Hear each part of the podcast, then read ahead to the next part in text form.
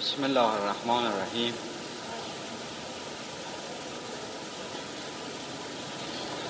این روزها نزدیک به سالگرد رحلت پدر و مولای بزرگوارم حضرت آقای رضا علی شاه الله مقام شهید. سال گذشته در یک چنین روزهایی در حقیقت اگر که بگویم در حال جدا شدن جان از جانان بود گذاف نگفتم. در یک چنین روزهایی علائم ودا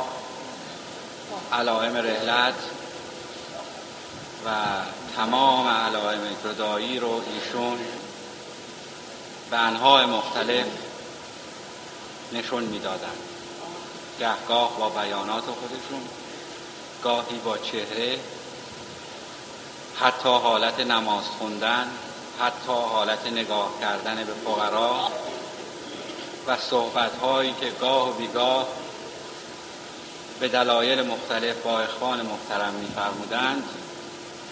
متاسفانه خبر از این فاجعه عظما می‌داد. از جمله یکی از اخوان محترم که برای امر فطریه به حضورشون شرفیاب شده بود و صورت داده بود خدمت ایشون عرض کرده بود که تتمه صورت آماده بشه خدمتون میارم. در حال حاضر آماده نیست. ایشون در جواب میفرمایند که من دیگر صورتی از تو نخواهم گرفت. اونی که باید بعد از من بگیره خودش از تو می‌گیره. و همینطور در بیمارستان به اشخاص مختلف به اطرافیان به نزدیکان به اتبا به پرستاران و حتی پرستاری برای خود من این داستان رو نقل کرد که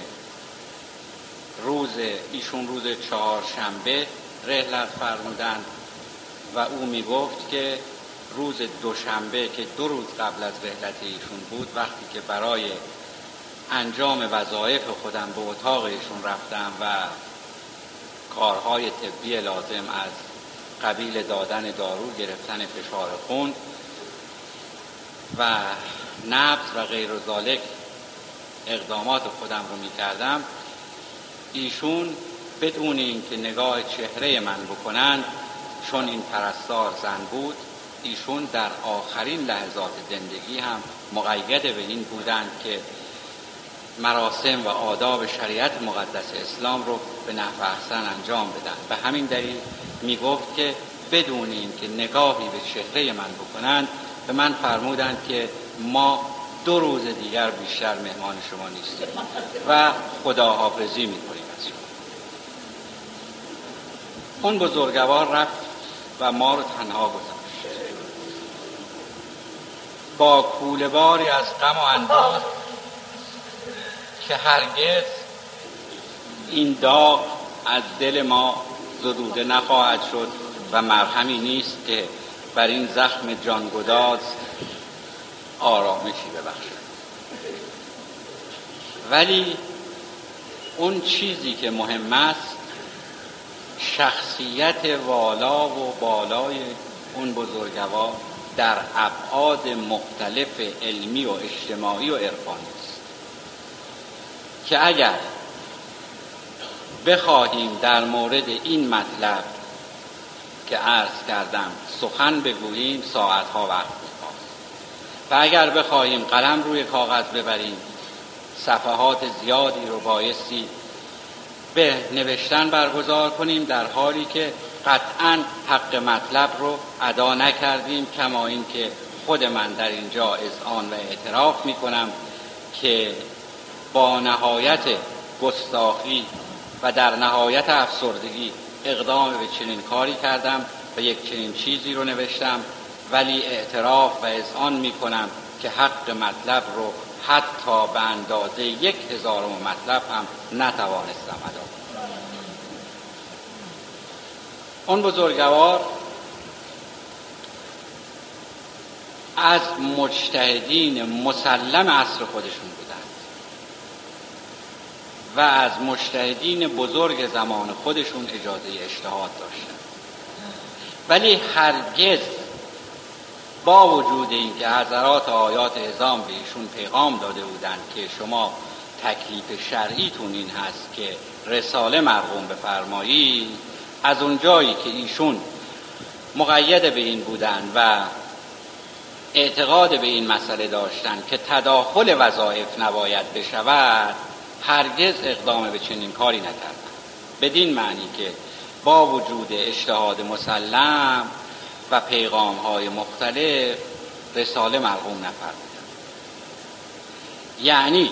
علمای ازام و فقهای گرام که معمور از طرف حضرت حجت جلال الله تعالی فرجه و شریف معمور رسوندن احکام شریعت مقدس اسلام هستند و مجتهد هستند و از طرفی باب اجتهاد مفتوح است. باب اجتهاد مفتوح است بدین معنی که هر زمان به اقتضای زمان به دلیل مطالعه و کشف علمی احتمال این دارد که مشتهدین فتوای جدیدی رو بدن که فتوای قبلی رو منسوخ کنه. ولی باب فقر اینطور نیست و مسدود هست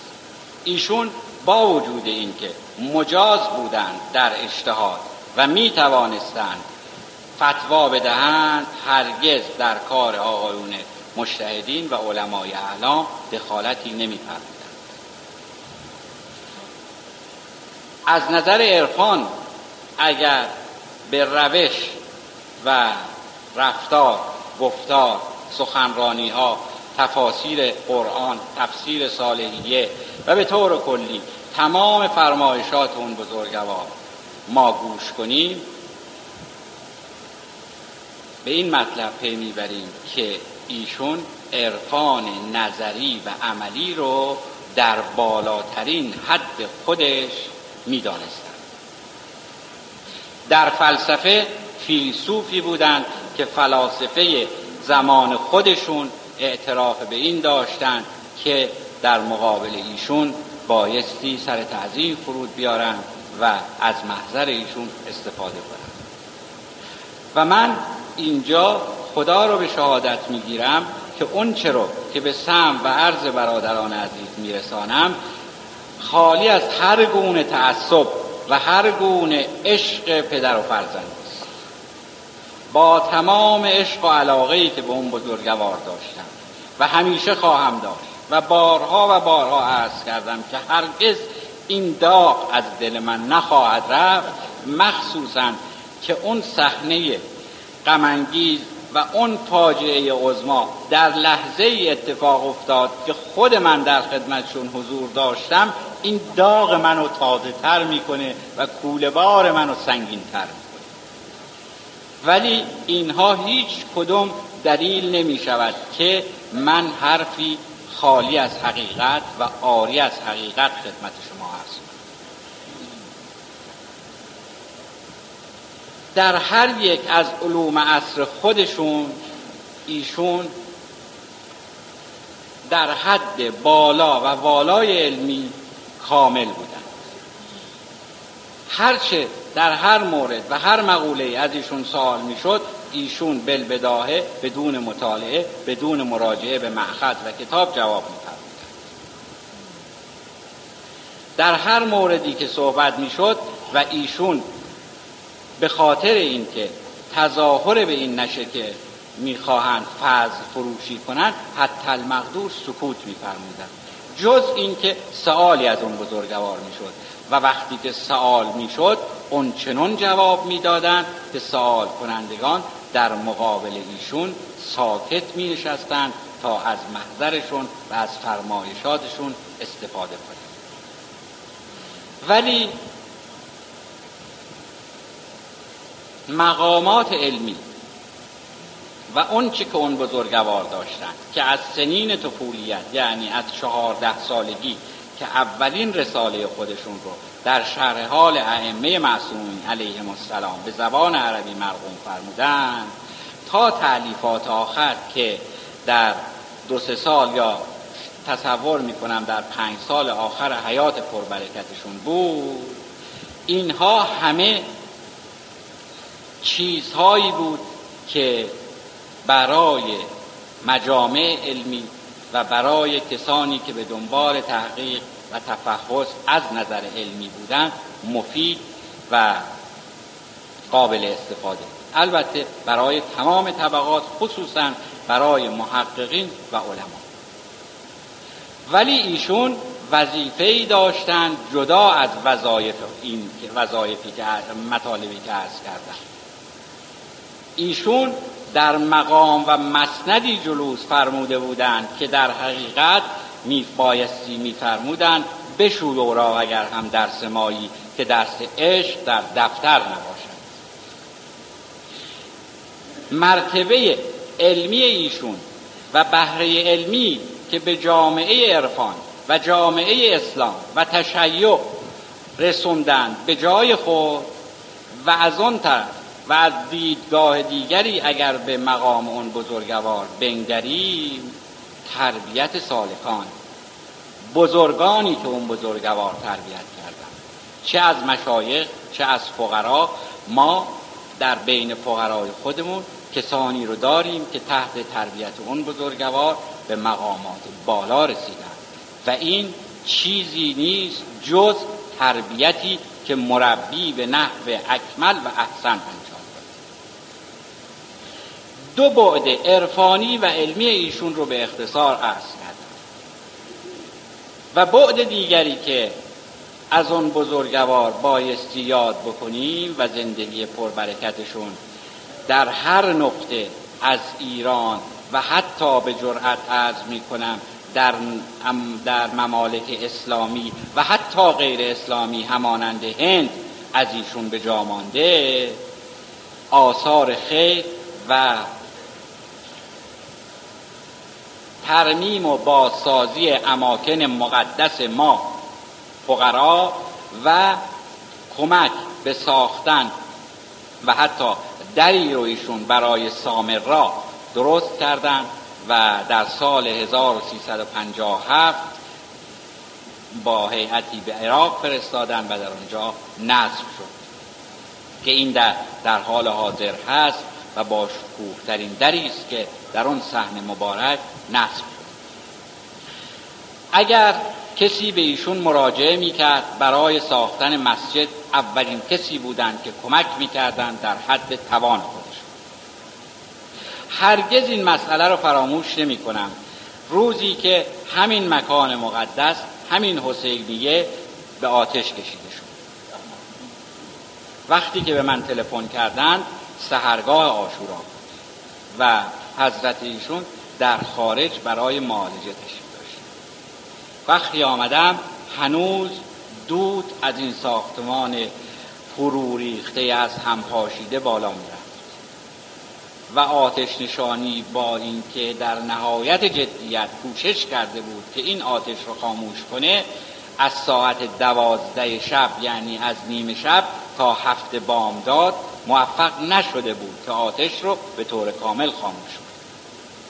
به کلی حسینی سوخته بود و هیچ چیزی از حسینی باقی نبود.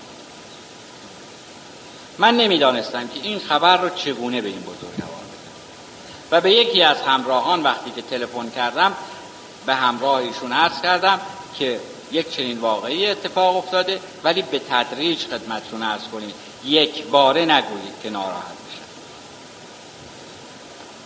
من وقتی گوشی رو گذاشتم چند دقیقه بعد تلفن فرمودن و گفتم قضیه چیست؟ گفتم و عرض کردم فرمودن که ساختمان به همون نقشه قبل شروع میشه و مراسم سوگواری در جنب حسینی اگر لازمه چادر بزنید و اگر هم چادر زده نمیشه در فضای آزاد ازاداری رو ادامه بدید.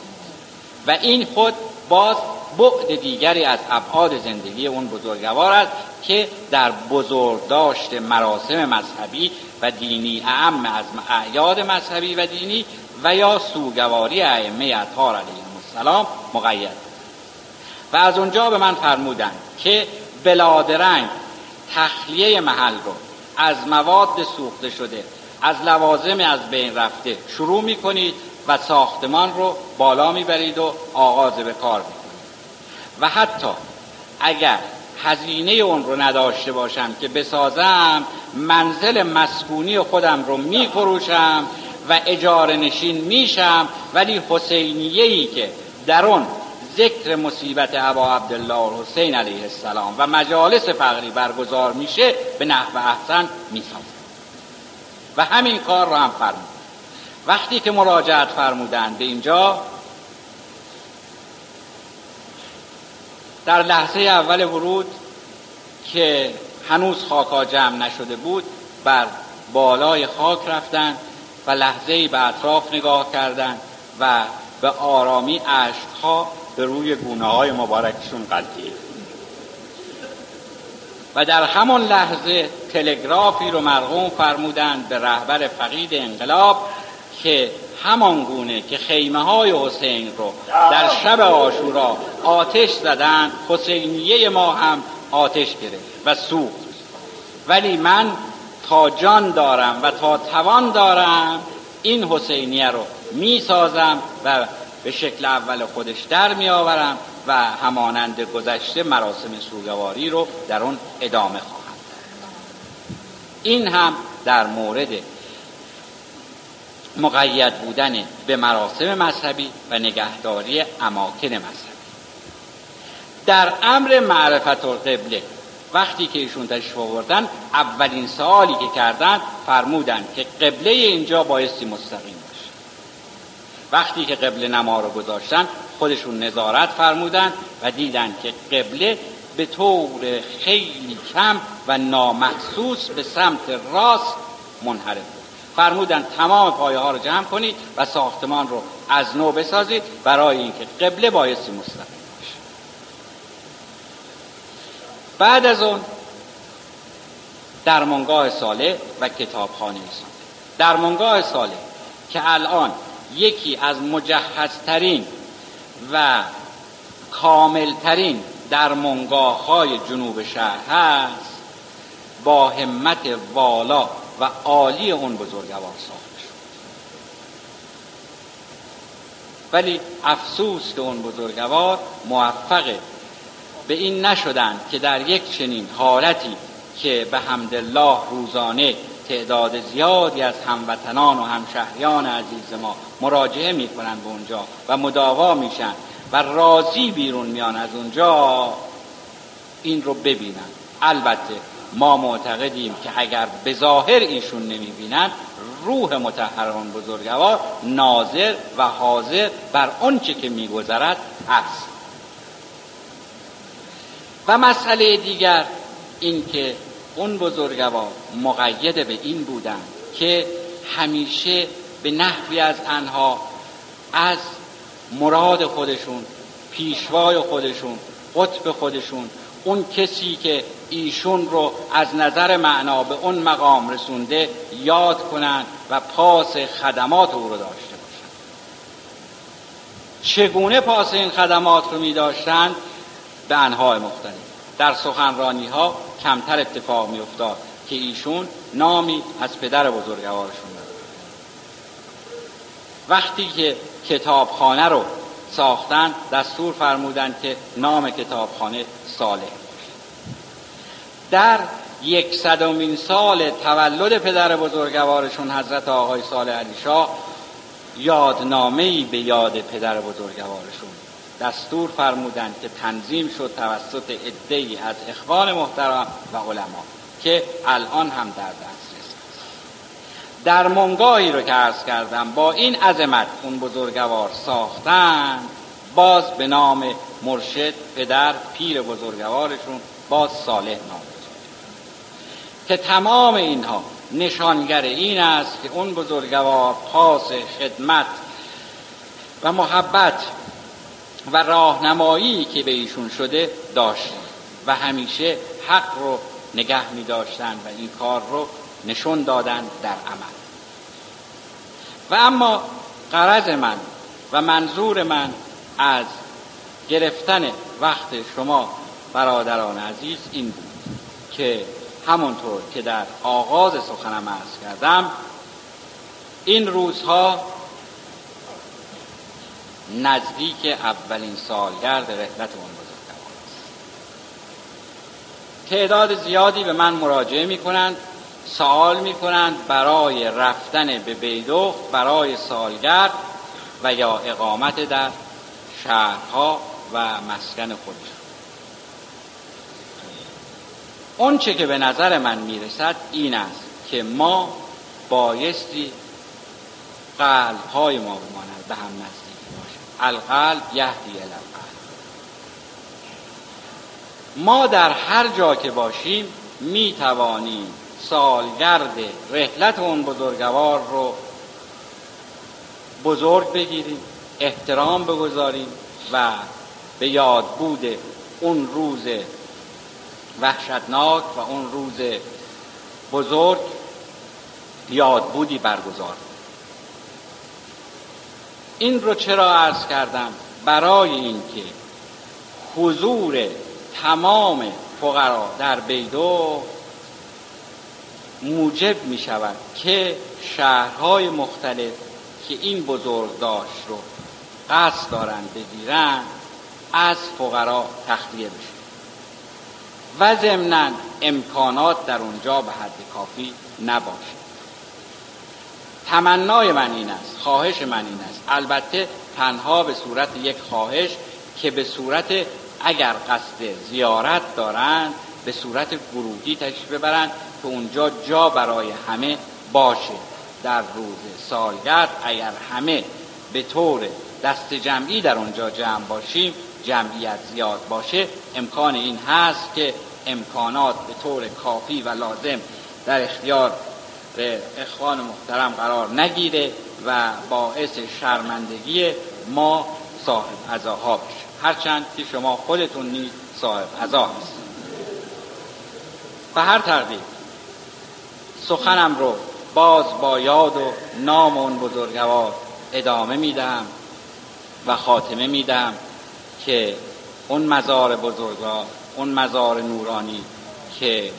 حضرت آقای نورعلی شاه در وقتنامه به نام مزار متبرک سلطانی که منظورشون لقب طریقتی حضرت آقای سلطان علی شاه بوده وقتنامه رو مرقوم فرمودن به عنوان مزار متبرک سلطانی. و چون واقف از دنیا رفته در وقتنامه تغییری نمیشه داد ولی ما که اونجا به زیارت میریم دلهای خودمون رو به سوی اونجا می‌بریم به سوی مزار سه بزرگوار میریم. ما برای زیارت مزار سلطانی صالحی رضایی میریم. که سلطانی اشاره به سلطان علی شاه صالحی اشاره به صالح علی شاه و رضایی اشاره به حضرت رضا علی شاه. که فقرا در حال حاضر بیشتر درک زمان حضرت آقای رضا علی شاه علی الله مقام شریف رو کردن و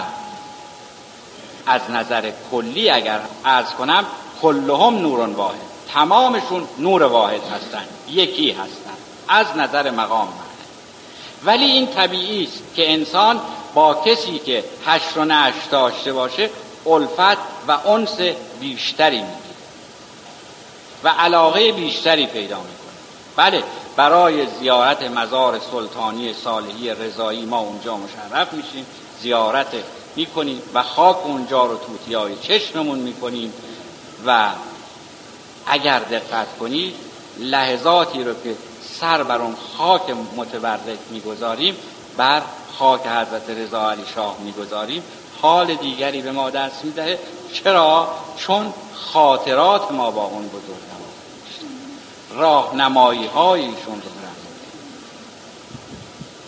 روزی در اینجا صحبت شد که این صندلی برداشته بشه. حال من اون چنون منقلب شد که اون شب رو تا صبح نخوابیدم. و یکی از اخوان عزیز خودمون که الان در مجلس حضور دارن و می‌دانم که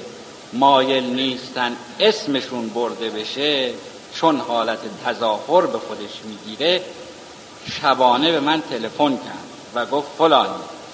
من نمی‌گذارم که این صندلی از این در بیرون بره مگر این که از روی جنازه من